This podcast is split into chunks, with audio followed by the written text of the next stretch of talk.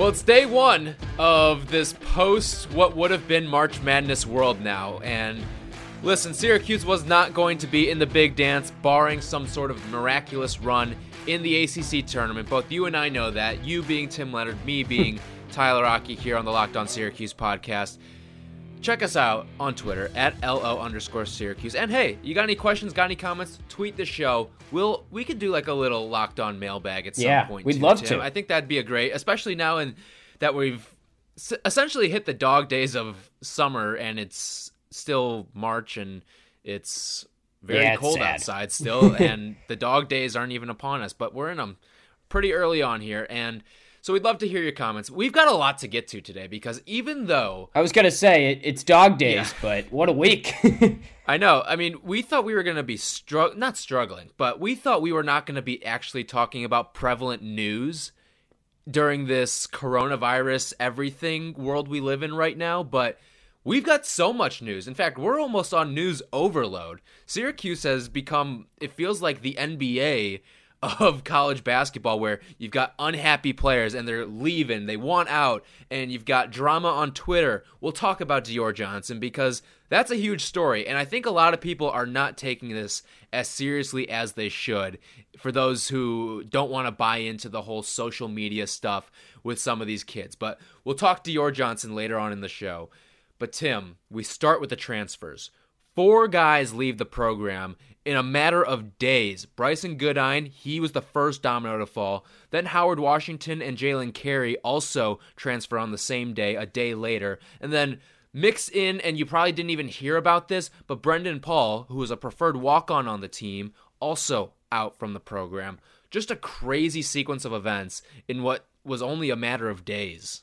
Yeah, all of a sudden Syracuse doesn't have a backup point guard next year. I thought they were gonna have maybe three of them, and now they have. They don't even have 10 players on the roster. Yeah, it's it's not looking good for the backup point guard spot for sure. But I mean, that's my biggest takeaway, I guess, and that is a a glaring hole when you consider that Joe Girard, I actually thought could have some potential to play off the ball as well, and I thought maybe if Jalen Carey came back and he kind of worked into the player that maybe some of us thought he could go off the ball, he being Girard, but now this becomes a glaring spot in the lineup in the depth chart is that backup point guard spot. And I will say these three guys not a huge role this year. So on paper when you say, "Oh, we just lost half our team or we just lost a third of our team," might be overblowing what is really in my eyes it, it doesn't change next year a ton for me, but having said that, it's it's still not a good situation when you lose three guys plus a preferred walk on four guys, and it's because they just didn't get the playing time. And now you're down your two ESPN 100 guys that were left on the roster Jalen Carey, Brycen Goodine.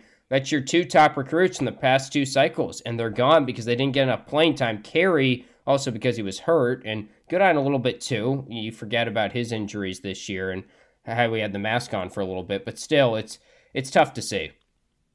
And the, I'm glad you brought that up because yes, those guys didn't contribute a ton in terms of actual production, and, and I think the number you need to know when you look at what's happening with the transfers right now, bench minutes. 18% of Syracuse's total minutes this year that were played came off the bench. That's 349th in the country. All right? That's near dead last in the entire nation. And if you need to know why these guys are filtering out, it's because they weren't given opportunity. Isn't that Now, whether- amazing too? Real quick. now, whether that was yeah, it- with with all the foul trouble too, that that number's just staggering. Because you'd think, given a team that gets in so much foul trouble, they'd have to go to their bench, but it doesn't Right. really matter in Boeheim's yeah, world a little bit. this is what doesn't line up for me. All right, the bench minutes being at 18%, 349th in the country, and then you've got two foul participation, which for those who don't know what two foul participation is, it's one of our favorite KenPom stats that you can find. And two foul participation, basically what it does, we'll use the number 10 to make the math easy here, but it's at the moment you pick up your second foul. Let's say you pick it up at the 10 minute mark of the first half. It only takes the remainder of first half minutes that you play. And so say you play 5 minutes, 50% two foul participation. Say you say say you play 7 minutes, that's 70% two foul participation. Syracuse at 54%, The country average is 22%. 54% is sixth in the country. So Wow. those two numbers don't make a lot of sense. Usually, when you see two foul participation rate at like it, it's just a weird kind of thing to have when you're playing all these guys and you're getting them into foul trouble so early on and you're not going to your bench. Yeah, well, that's that's the Boeheim way, I guess. And now I saw some jokes on Twitter that you, you can't get complaints about not going to your bench when you don't have one, and that might be got it right of where he wants at. him right now. Yeah, I don't know. And I think you were starting to hit on it there. I'm not too too worried. I think when you really take a deep breath here and evaluate what's left of the roster versus what was coming back and what has been lost with these transfers, and that's not to diminish how good of players these guys could become. I just think it wasn't the right fit and they weren't getting the playing time some would say maybe they deserve, but also they weren't really playing great when they were out there as well. I, I don't think it's that big of a hit as maybe it looks like on paper. But again, I go back to my original point, which is this is still not a good look when everyone just picks up and leaves literally days after the season end. I mean, this was clearly on everyone's mind here. And it goes back to like, why are we recruiting these guys if they're not panning out and they're not getting the minutes they deserve and then they're just going to leave? And this has been a lot of transfers recently. And the, the crazy thing to go with all of this as well is the fact that what's the common denominator here of these transfers? Point guard, point guard, point guard. Okay? And you got to wonder if all these guys are transferring, usually there's something else behind the scenes too. Is there maybe a coaching change? Yeah. Not, maybe not necessarily at the head coach level, but at the assistant coach level. Is there someone who's maybe looking at a job somewhere else? And these guys who are expecting to have some of these assistants on staff, like a GMAC, like uh, a Red Autry, like, like Allen Griffin, maybe they were expecting them. Those are the guys that are out recruiting them and doing the bulk of that work. Maybe one of them's on the way out, and maybe one of these guys follows them to wherever they go, or maybe they go and, and find a program that they view as an equal to Syracuse. Maybe Rick Pitino, Iona. right, exactly, at Iona, or, or a place that they see that they can slide in and get the minutes that they think they deserve. Yeah, I saw our pal Matthew Gutierrez, who we're going to try and have on later on this week. I'm sure we will. Over at The Athletic, he came out with a list of, and he was kind of the one that was reporting all this before it sort of hit the news. And he's even reported Right. one other guy might be in the mix that we can get to later. But Goody in the scoops game. man. Yes, he's he's all over it as he usually is, and he came out with a a list of schools that Brycen Goodine is kind of interested in, included like TCU, Marquette, some relatively think Nebraska was in there too. Nebra- yeah, some good schools, and he's a good player, and maybe he should have gotten a little bit more playing time. And honestly, if you're him and you're looking at Joe Girard shooting some of the shots that he did, and I like Girard, but there's a case to be made that Girard got a pretty strong leash when that is very uncharacteristic of Boeheim with freshmen, particularly. I mean, Girard was shooting shots that Boeheim throws his jacket at, and his defense on the other end, particularly at the top of the zone, was not great either. He's got pretty quick hands, gets some steals, but he wasn't getting out on shooters as much as Boeheim wanted him to. And he still played a lot of minutes, mainly because he proved he could score the basketball early, unlike some of these other guys, and he could hit shots. He hit some big shots for them, and and that's why I'm go back to I'm a defender of him. He scored 30 points in a conference game when they really needed him, and then followed it up with 22 or 23 in the next game. So he deserved minutes, but if you're Goodine or Washington, and even Carey, who couldn't really play this year, but you're looking at he Girard took his spot at the start of the season after Carey made some mistakes against Colgate, and that was a quick leash for him. And you know maybe you can make the case Girard didn't have that quick of a leash when it's all said and done. it's interesting because we know Boeheim, and I would just say Hall of Fame coaches in general have short leashes when it comes to freshmen, right? And when you look at some of the things Girard went out there and did, I mean, forget the fact that he's playing for a Hall of Fame. I mean, we don't see freshmen in general get that sort of leash. I mean, even at the even at like the mid major or or other Power Five programs, Senior Frank that kind Howard of didn't leash. get that leash. right? I mean, yeah, exactly. Yeah. And I don't know what it was, but Yeah. And I- Look. I, listen, if I'm good, Goodine and I see him not playing defense at the time. Or hell, if I'm Howard Washington, I mean, Howard Washington knew that zone, it seemed like better than anyone else on the roster. And he sees what's happening defensively out there, and he sees his team with one of its worst defensive units out there in the past five years. And he's just kind of stuck there on the bench thinking that I can probably help this, but I'm not getting the opportunity to help this. Then, yeah, it makes sense if he's going to bolt. And I don't blame him for bolting. Yeah. I mean, I think Howard Washington, and I don't mean this with any disrespect, I actually think he's one of my favorite players on the team to watch. To he was my for. favorite player that I yeah, he especially was yours basketball. And yeah. he got that Bob Bradley Award, which was so well deserved at the ACC mm-hmm. tournament. And again, I, everyone raves about how he's going to be a coach someday, and he's got this great basketball mind on the team, and I think he deserves all that. But to me, what stood out about this is Carey and Goodine because those were two guys that came into this program as the highest rated recruits in each of the past two classes, in their respective classes. And the expectations were high for those guys. And you can see the talent is there when they're playing, but for whatever reason, it did not pan out. And that's where it goes back to a thing that everyone likes to nitpick at when your program's not doing well, which is player development. And look, if you're not getting really anything out of your two best recruits in the last two cycles, you're in a bad spot. Now Syracuse has no ESPN 100 players on their roster. I mean, talk about a talent deficiency compared to the rest of the ACC schools. UNC has got eight or nine of these guys each year. Right. And I know I know they're not going to get to UNC overnight, but they used to be not that far off here, and this talent gap is only getting wider when players are leaving because they're not getting the playing time they thought they deserved or they wanted. All right, well, I mean, we've hit on these four guys that are all leaving, but guess what? It might not be done right there. The transfer avalanche may continue. We'll tell you who that other name is next. All right, so get this, Tim. Over the last four years, the Orange has now had nine guys with eligibility oh. remaining. Oh transfer away from the program. Nine in four years. You want to run through that list real quick? We can yeah, do it. Not really, we'll but start, go for it. so Kaleb Joseph, Taurean Thompson, Matthew Moyer, the four guys who we, we mentioned last segment. There's yep. seven. Braedon Bayer and Geno Thorpe.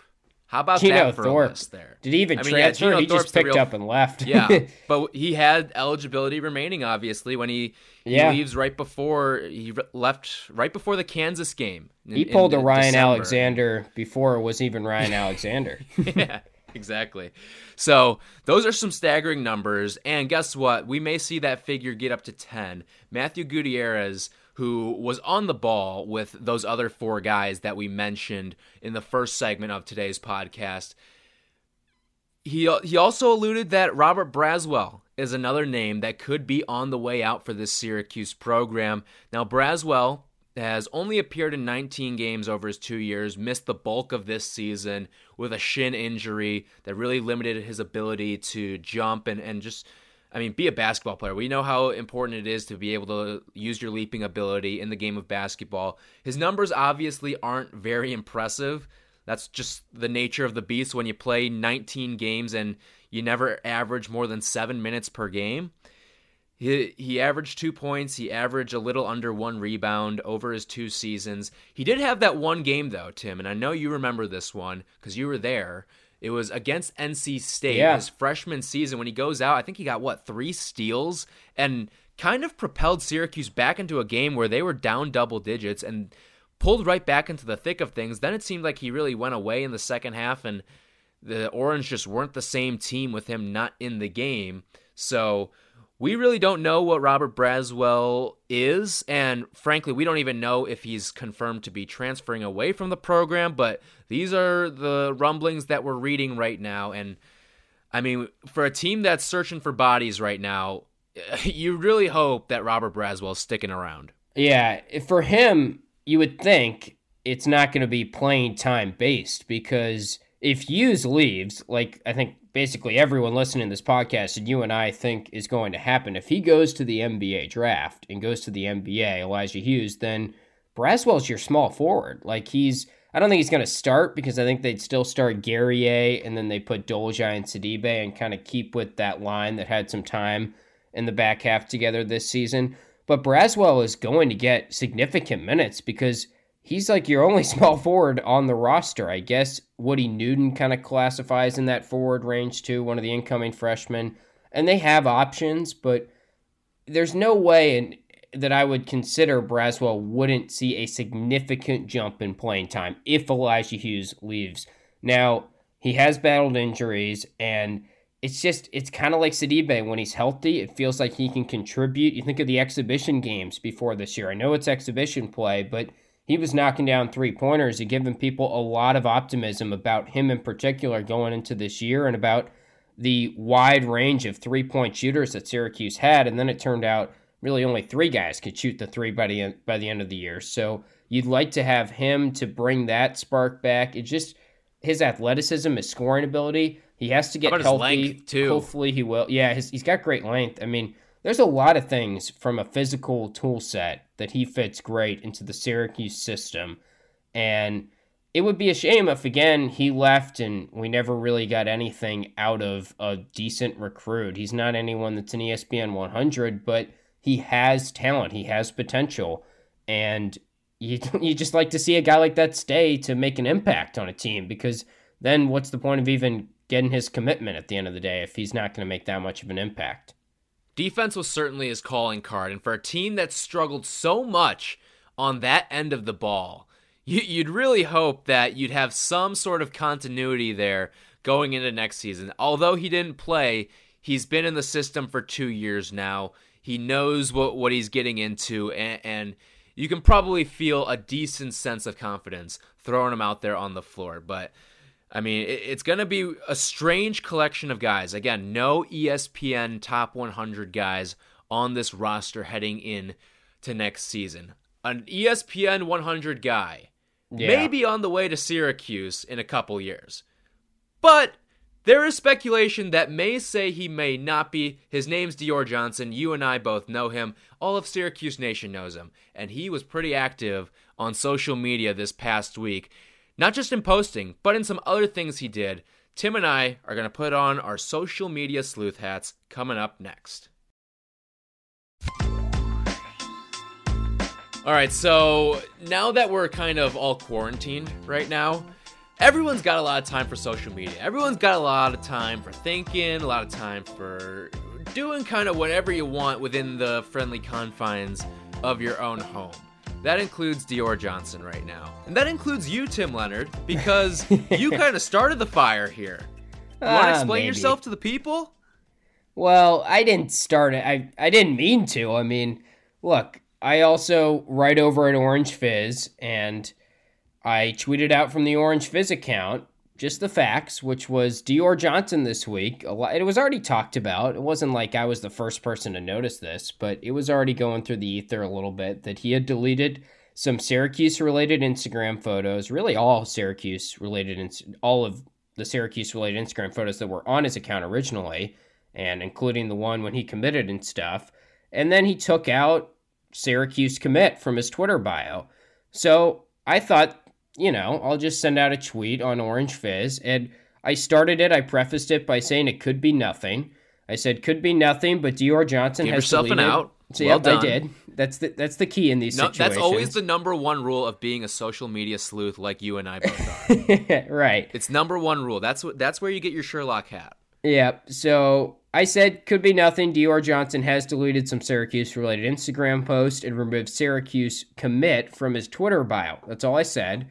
And you know, most most of the comments we got originally were people saying, "I think that is something," and a couple people said, "Let's not read into it too much." And I I hear that too. I, I wasn't necessarily saying I expected Dior Johnson to decommit, but I was just presenting the facts. Just I left myself that out, and then Dior Johnson got wind of it and quote tweets it and says, Bruh, chill. This is just social media, the crying face emoji. Don't let it run your world, dot, dot, dot. This nonsense, thumbs down. So the good news in this is Dior Johnson is not decommitting based on that anytime Yet. soon. Yet. Yes. We've got two more years. Probably shouldn't have been thinking that anyway. It's going to be the longest two years of Orange fans' lives. Yes, seriously. It would have just been devastating news after what's going on in the nation, what's going on in the world, and then you get four guys, maybe a fifth, as we talked about, are transferring. Who knows? I mean, that would have been a tough, tough blow to lose another backcourt guy who we thought was going to be a mainstay for the future, and obviously he would be if he came and played at Syracuse. But he has since deleted that tweet, so if you want to go try and find it, you can't. His quote tweet. So he's deleting, he's scrubbing some more stuff from his social media. Right. So Yeah. take with that what you want. He's a sophomore in high school. He's a 16 year old kid. This is not that uncommon, but I will say, usually that leads to it's kind of the first sign or one of the first things to go when someone does decommit or transfer or have some I mean, disdain with the program. in pro sports as well. Whenever these guys are about to get traded to, or something's going wrong with them i i within their organization, what's the first thing to go? It's always gonna be some of these Instagram posts. It feels like. If, Yeah, it's like when you break up with a, turn. boyfriend or a girlfriend. Yeah. I mean, you got So- pictures with your ex on your Instagram? I might No, actually. you I scrub might have to stuff. scrub it. I don't have much, so. Or maybe you archive it in case you, you end up getting back together and then you can just slide it back. Yeah, see that? All, all you old people out there, you probably didn't even know you could archive Instagram posts. So, and then you see all these other people, whether they're fans, they're bloggers, whoever, they start kind of chiming in against you, Tim, and against this not report that you're putting out there, but you're you're stating facts, and they're kind of saying it's not a problem.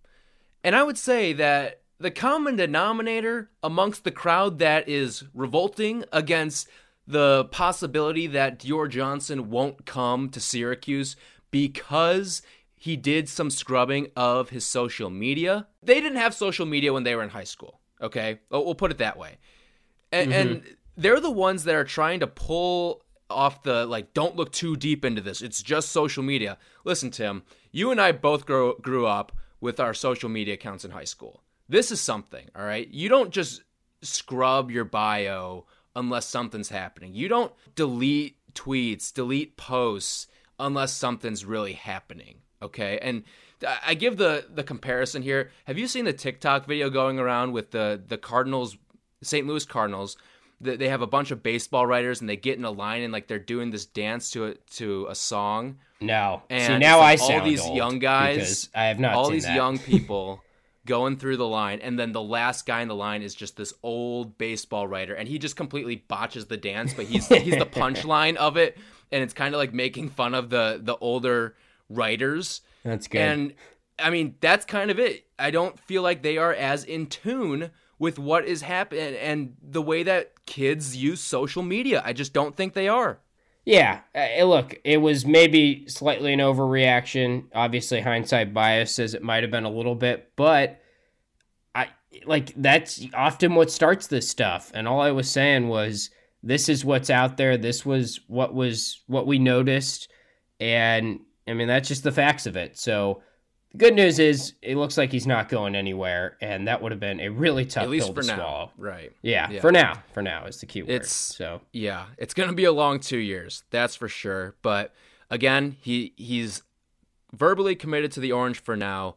A lot can change over the next 700 plus days. Who knows if he ever ends up wearing the orange and white? Who knows who his head coach is going to be? I mean, there's so I mean, we've given the context before. Buddy Boeheim will not be on the roster when Yeah. Dior Johnson comes unless he reclassifies or something of that like. But we I think you and I are still in the camp that we're not as optimistic, and it's not because of anything in Dior's personality. It's just the fact that we both recognize he is a damn good basketball player, and we both recognize that the NBA draft rules are probably going to change between now and when he comes to college. So yeah. when you put two and two together, it doesn't make a lot of sense if he is going to actually go to school. But as we've mentioned, there can be positives to having Dior Johnson associated with your program because it seems like he's going to do a lot of recruiting for a lot of these other players. So who knows? Maybe he ends up, maybe he doesn't play for Syracuse, but maybe he's a reason why someone else commits to Syracuse and ends up playing for the Orange one day. And whether it's the Chance Westries, whether it's Donovan Clingan, or any of these other guys, again, Dior Johnson is good pub for the the program. It just we don't know if he's actually going to end up being a guy who plays inside the dome one day. Yes. So anyway, Dior, if you're listening, I'm sorry if I upset you on Twitter, but I'm glad that you're. Uh, Look at Tim getting pe- getting kids in trouble these days. what, what, are you doing, man? I mean, they're, I they're 16. Come on, what are you doing? I know you didn't have to expose me and say I started the fire, but now I, I feel now like- I gotta defend like- myself over here. But now I feel like that's good. That's good pub for the pod though. That like we Yeah. have the guy who started Hey, the fire. Like Dior, up- let's talk it out. Song. We didn't start Yeah. the fire. Like get get a little. Get, get the Billy Joel rolling. Like, come on. Like, th- that's you, Tim. You you you started the fire. All right. Okay, All all right. right. Say what Any you want. last thoughts? Any last no, thoughts on I, Dior? I think uh, I think we got a lot to go? talk about this week, even though Yeah. we maybe didn't think so. So we'll try Yeah. and get uh, James Zuba on this week. Matthew Gutierrez. Yeah, James Zuba. uh, We're gonna do something fun with him. Probably gonna come out Thursday or Friday. But just an overall, and honestly, in order to do this, we kind of need the dust to settle as well. We don't know exactly what's gonna happen between now and Thursday or Friday, whenever we want to record that podcast with him. But we kind of want to do a state of the program with James because he he's very tapped into the history and, and all that stuff and he he knows his stuff he, he's just a good syracuse if you don't follow him on twitter be sure to do that because he's always pumping out good content not just syracuse though he, he's all of college Yeah. basketball as and well. he doesn't I found out today he's got sixteen-year-old kids, so that's good too. uh, I found out today he has Seton Hall season tickets as well. So Oh, wow. we'll we'll- have to get uh, some Myles Powell uh, takes Yeah. from him as well. Some and- Taurean Thompson takes. stuff. Yeah, exactly. So we'll, we're hoping to have him later on the week. We're gonna line up some other guests as well throughout the week and the weeks coming. We're also going to at some point evaluate the transfer market because that's certainly something Syracuse is going to need to tap into over these next couple of months whenever they can resume basketball activities, whether it be recruiting or, or getting in the gym, visits, all that kind of stuff. Of course, there's bigger things going on in this world right now that's kind of put basketball on the back burners, but hey, you need your distractions. We need them too. And this is kind of our community to talk about it here on the Locked On Podcast Network. So definitely look out for all that stuff. We mentioned Matthew Gutierrez, hopefully going to be on the podcast tomorrow. If not tomorrow, definitely sometime during this week. I did get a verbal commitment from him. All right. And Okay. Matthew Gutierrez's verbal commitments are always better than Darius Bazley's verbal commitments. I can assure you that. all right. We've got the Locked On ACC podcast as well. So check that out on the Locked On Podcast Network. So give them a listen as well after you're done with this podcast. For Tim, I'm Tyler. We will talk to you tomorrow.